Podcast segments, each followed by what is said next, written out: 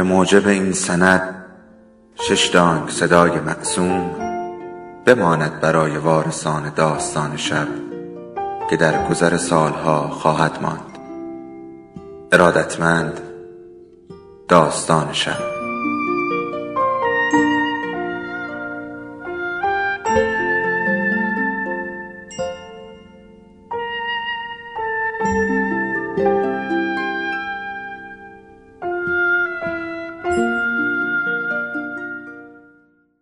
یکی بود یکی نبود. ساعت چهار و سی و پنج دقیقه بعد از نیمه شب قبل از مردن زاو مرتزا با بند ناف دراز و گریه پایان ناپذیرش به دنیا آمد و تا آخرین لحظه عمرش ساعت دو و نیمه بعد از ظهر یک روز تابستانی هرگز صدای آن گریه از ذهنش پاک نشد. روزی که جنازهاش را برای گرفتن جواز دفن به پزشکی قانونی و آن زیر زمین سفید بردند در آسانسور با صدای گریه باز شد و چراغهای کامپیوتر گولاسایی هم که تمام دیوار زیر زمین را تا سقف پوشانده بود مثل چشمهایی بسیار گریست سرخ بود. دکتر مرادی دستور داد که جسد مرتزا را روی تخت خوابی به باریکی میز اتو بگذارند و دکمه های بی سیزده و اف انران قد بپیچانند تا حرارت قفسه خواباندن جنازه را به سی هفت درجه بالای صفر برسانند. بعد با تکان دادن سر بزرگش که یک پیشانی پهناور تا وسط آن رفته بود به خانم مهران پیر دختری که می‌توانست با نگاه سرد و ماهیچه های یخزده تنش هر کسی را وسط تابستان به یاد پنجره های قندیل زده بیندازد اشاره کرد که شروع کند.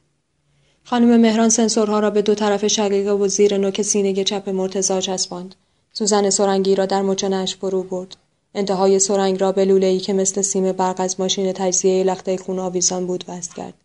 کلید ماشین را پایین کشید و نگاه کرد به نقطه ها و منحنی های قرمزی که روی مونیتورهای دو، سه و هفت راه می‌رفت. دکتر مرادی اهرومی را روی میز کارش بالا برد و قفسه از دیوار بیرون آمد که ارزان برای شانه های مرتزا کمی گشاد بود. خانم مهران گفت من حاضرم دکتر. کلید را دوباره زد و سرنگ را بیرون کشید تا آنها به هم کمک کنند که جنازه را در قفسه بگذارند و با فشار کف دست قفسه و مرتزا را در دیوار فرو ببرند و دیسکای لیزر را کار بگذارند و بند بند کامپیوترها را به کار اندازند. پرونده مرتزا طبقه به طبقه از زیر کلمات رویت شد تایید می شود بایگانی شود از ساختمان سنگ صدفی پزشکی قانونی بالا رفت. در زیر زمین دکتر آخرین کدها را به مانیتور داد. چراغ تعویض سیستم را روشن کرد. انگشتانش را روی حروف چیده شده بر صفحه سربی وسط میزش راه برد. تا تمام دریچه های دالانی که جسد مرتزا باید از آن میگذشت باز شود. کاست حافظه را به دستگاه داد و با احساس رضایت پیانیستی که با آخرین نوت رسیده باشد از پشت میز کارش برخاست و گفت قهوه خانم مهران حالا یک فنجان قهوه. خانم مهران گفت تلخ؟ دکتر گفت تلخ. سر تا سر اطراف آنها بی هیچ سایه روشن بود به جز فنجان که آهسته از تاریکی قهوه پر می‌شد. در تونلی پشت دیوار مرتزا دراز کشیده بود و از زیر سقف سیاهی که چهار انگشت بالاتر از صورتش بود میگذشت تمام سلولهایش تا مغز استخوان در اشعه گاما شناور بود سکوت نبز و بی صدایی قلبش به عدد تبدیل می‌شد و همین اعداد از سنسور چسبیده به سینهاش راه میافتاد و از همان سقف سیاه میگذشت تا بر صفحه بزرگ شیشه روی دیوار سفید زیر زمین معادله ساده یک مرگ را حل کند. دکتر گفت باید بگیم یکی رو بفرستن نگاهی به دستگاه تهویه اینجا بندازه. خانم مهران گفت دستگاه خوب کار می‌کنه دکتر. این بوی قفسه است. قبل از آنکه دکتر دوباره به بوی اطرافش فکر کند و یا بتواند بار دیگر آن را پیدا کند صدایی را شنید. صدای کشره. انگار موریانه ای همان نزدیکی ها چوب یا پایه مبل یا تابوتی را می جوید. پرسید این صدای چیه؟ خانم مهران به شبکه ها و چراغ های زیر زمین نگاه کرد. به جعبه فرکانسیاب که رسید گفت باید از اینجا باشه. دکتر گفت صداش رو زیاد کنید. حالا صدا شبیه یورت میسبی روی یخ یا شیشه بود و در صفحه مونیتور کوچک بالای قفسه سه کلمه با حروف جدا از هم تکرار می‌شد. او زنده است. دکتر و خانم مهران چند لحظه به هم خیره شدند. یعنی چی اون زنده است؟ خانم مهران گفت من نمی‌فهمم. دکتر گفت ضربان قلب رو دوباره چک کنین. پس شما چی رو می‌فهمین؟ نتیجه آزمایش خونش چی بود؟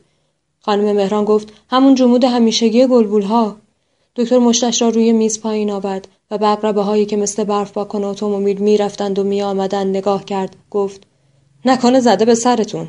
بعد داد زد تلفن کنین یکی بیاد ببینه کدوم مدار. قهوه کجاست خانم مهران؟ خانم مهران گفت تلخ. دکتر با همان فریاد گفت تلخ شیرین فقط بریزید. تا آمدن کارشناس ها دکتر در زیر زمین راه رفت همانطور که از روی شیشه یا یخ یورتمه می رود. همانطور که حروف او زنده است از مانیتور میگذشت مرتزا در دالانک های حلزونی پشت دیوار از کنار بوین های با سیم ملخت و از لای رنگ قرمز بنفش شده ای رد می شد. سفری دور و دراز در تونلی از کریستال های یاخت شناسی شمارش دندان ها و استخوان ها اندازهگیری ترس از مرگ و یا لذت مردن برداشتن تصویر از رویای کسی که بار بارهاش زور آورده بود تا یک بار دیگر نفس بکشد. سفری که در انتهایش باید دریچه یکی از اتاقهای همکف باز می‌شد و مرتزا برای مراسم تدفین از ساختمان بیرون می‌رفت. در این فاصله باید گزارش سیستم عصبی مرتزا به دستگاه های ثبت کننده و تصاویر اسید معدهش و آخرین غذایی که خورده بود از حاشیه باریک کف دالان به آزمایشگاه اتوماتیک تجزیه و تحلیل عکس ها داده می‌شد. و نام تمام بیماری هایی که او در سرتاسر سر زندگی ناپیدایش گرفته بود در حافظه کامپیوتر نقطه گذاری می شد. 1381 سرخک 1397 چرکی شدن آپاندیس 1399 شکستگی و سوراخ شدن استخوان پای راست 1399 دکتر مرادی گفت بپرسید سال 1399 این اسمش چی بود؟ خانم مهران گفت مرتزا دکتر گفت بپرسید 1399 کجا بوده؟ خانم مهران به طبقه بایگانی تلفن کرد. دکتر قهوه شیرین فنجانش را روی نوارهای باطل شده پانچ ریخت. خانم مهران گفت در جبهه جنگ های منطقه ای. دکتر روی صندلی خودش نشست و با کوبیدن پاشنه یکی از پاهایش به موزاییک های کف زیر زمین صندلی را روی تنها پایش چرخاند. چراغ های سرخ دور زد. سکوت دور زد. سوراخ سیاه یک استخوان دور زد. در آسانسور باز شد و ها با های فلزی برای بررسی ماشین ها وارد شدند. دکتر همان پایش را روی موزاییک سفت کرد. صندلی را نگه داشت و با ای که زیر زمین را فقط به خاطر او میچرخاند فریاد کشید. بیرون! بیرون! خانم مهران با فروتنی از کارشناس ها عذرخواهی کرد و با آنها تا دم در آسانسور رفت. دکتر گفت از IBW بپرسین چه نوع زنده بودن. خانم مهران روی IBW تایپ کرد چه نوع زنده بودن. روی مونیتور نوشته شد. او فکر می کند. خانم مهران گفت باید به کاست گوش کنیم. کاست را به نرمال های جدا کننده صداها داد و اسلاید صورت مرتضی را روی پرده آن طرف زیر زمین انداخت. اسلاید را عوض کرد و پرده از موجهای سینوسی پر شد. بعد خطوط راستی که با فاصله های متناوب زاویه دار بود و پس از آن تصویر مغز مرتزا مثل اسفنجی در کف صابون پرده را پوشاند. دکتر گفت چراغها خانم مهران تمام چراغها را خاموش کرد و در چرم یک صندلی کنار صندلی دکتر فرو رفت. زیر زمین مثل قبری که صدای خاک و کلنگ یک قبر تازه را باید از فاصله چند قدمی بشنود تاریک بود. و روشنی پرده اسلاید اصلا به تکه از آسمان که از سوراخ یک گور دیده شود شباهت نداشت. دکتر گفت می‌دونین مغز انسان چه رنگیه؟ خانم مهران گفت صورتی صورتی مایل به خاکستری. دکتر گفت پس چرا مغز مرتزا صورتی نیست؟ خانم مهران گفت برای اینکه اون مرده. دکتر گفت پس چطور می‌تونه فکر کنه؟ خانم مهران گفت اون نه زنده است نه فکر می‌کنه. دکتر گفت همینطوره. بلند شد کورمار کورمار خطکش بلندی را روی میزش پیدا کرد به طرف اسلاید رفت نوک خطکش را روی قسمتی از مغز مرتزا راه برد خطکش را با حرکت اسب روی صفحه شطرنج بالا و به سمت چپ برد. اینجاست. این تکه از مغز دیرتر از تمام سلولا میمیره. اینجا هم لایه فراموشیه. صداهایی که میشنویم به اینجا که می‌رسن جذب این توده لیز میشن و ما اونا رو فراموش می‌کنیم. در حالی که همیشه توی کله ما هستن. اینجا پر از اعتقادات فراموش شده است. جای دفع شدن اسم کسایی که دوستشون داشتیم. بیون که بتونیم به یاد بیاریم که اونا چه کسایی بودن.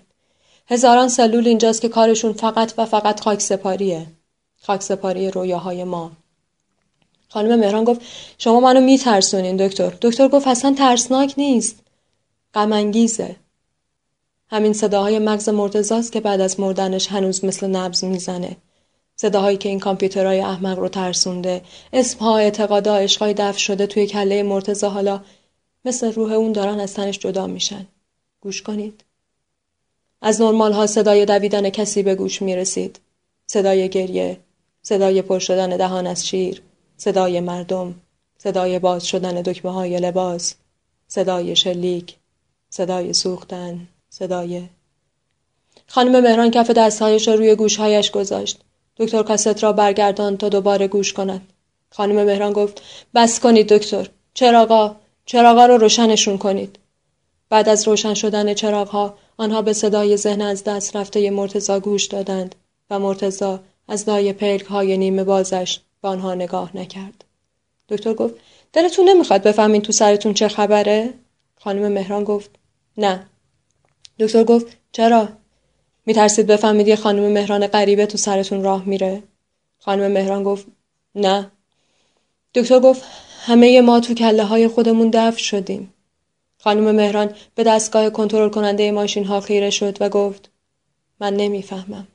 دکتر گفت چه چیزی رو نمی‌فهمید؟ خانم مهران گفت ما با این دستگاه ها مدت هاست داریم کار می‌کنیم. چرا امروز؟ دکتر گفت برای اینکه من اینطور خواستم. خودم به اینا برنامه دادم. نگاه کنید. دکمه های خاموش کردن مانیتورها را پایین کشید. سویچ های بی 13 و اف را بست. خانم مهران گفت چی کار می‌کنید؟ مرتزا لای بنفش سیاه شده تونل ها به طرف زیرزمین بازگشت. اعداد سربی روی میز با شماره های وارونه از 217 روی 216 روی 215 افتاد. 53 52 51 50 49 خانم مهران دوباره پرسید چی کار دارین می‌کنین؟ دکتر گفت من کاری نمی‌کنم. تمام کارا به عهده شماست. سنسورهای مرتزا رو باز می‌کنید بعد میبندین به من. شما باید من رو بفرستید توی تونل.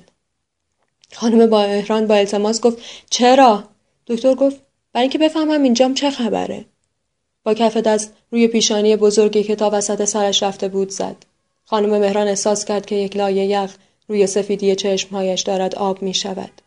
بعد از سالها زندگی زیر پوست تنش استخوانهایی از اندامش را پیدا کرد که او را سر پا نگه داشته بود. خودش را می‌دید که سالها جوانتر با پاهای برهنه از لای مویرک های مغز سرش میگذرند. و به پشت پیشانیش برای پیدا کردن پنجره دست می کشد و آهسته پیر می شود. روی میز دکتر عدد دو افتاد روی یک بعد صفر قفسه با قد بلند مرتزا از دیوار بیرون آمد دکتر زیر بغل مرتزا را گرفت تا نهش را بیرون بیاورد دستهای مرتزا از قفسه آویزان شد دکتر داد کشید کمکم کنید لعنتی خانم مهران مرتزا را از مچ پاهایش گرفت. آنها مرده را دمر روی موزاییک ها دراز کردند. دهان مرتزا باز و به کف زیر زمین چسبیده بود و لبهایش بدون لبخند از دندانهایش دور شده بود. دکتر ضمن باز کردن سنسورها و جدا کردن مرتزا از دستگاه با صدایی که شنیده نمی‌شد حرف می‌زد. انگار کسی سرش را در آب فرو بارده باشد و بخواهد داد بکشد. خانم مهران گفت قفسه پر از رادیواکتیویته است میمیرید دکتر گفت بیا بیا بیا خانم خودش را به رخکن زیر زمین رساند رو پوشش را درآورد آن خیز عرق بود که نمی‌توانست پاهایش را در شلوار پف کرده آلیاژ آلمینیوم فرو ببرد. از همانجا داد زد. خانم مهران! خانم مهران رفت و زیپ پشت لباس دکتر را بالا کشید و دکمه های فلزی روی شانه های او را بست. حالا دکتر با دستهای دور از تنش و قدمهای باز از هم مثل کسی که در فضا شناور باشد در زیر زمین به طرف میزی می‌رفت که به باریکی میز اتو بود. سنسورها را به دو طرف شقیقه هایش بست و آهسته گفت بی سیزده. خانم مهران دکمه بی سیزده را بالا زد. دکتر گفت به سویچ های نارنجی دست نزنین تا قفسه بسته بشه. بعد فشارشون بدین. حالا کمک کنید ماسک اکسیژن را ببندم. بعد دراز کشید در قفسه. فقط گفت FN و دهانه ماسک را روی صورتش چرخاند. خانم مهران انگشتش را روی دکمه نارنجی و پس از آن روی FN گذاشت و دکتر کاملا توانست بلعیده شدنش را در تونل احساس کند. همین که صدای ذهن دکتر به دستگاه تجزیه رسید، خانم مهران مغناطیس های پاک کننده صداها را به کار انداخت و زیر زمین بیرون رفت. بیان که به کسی چیزی بگوید و یا تلفن کند که بیایند و مرتزا را از روی موزاییک ها بردارند.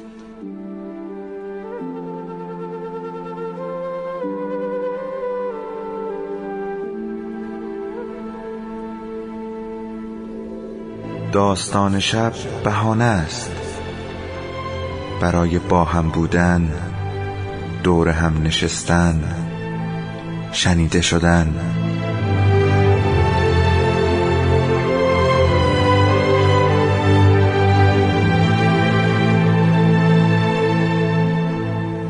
صدای افسانه ها رو میشنویم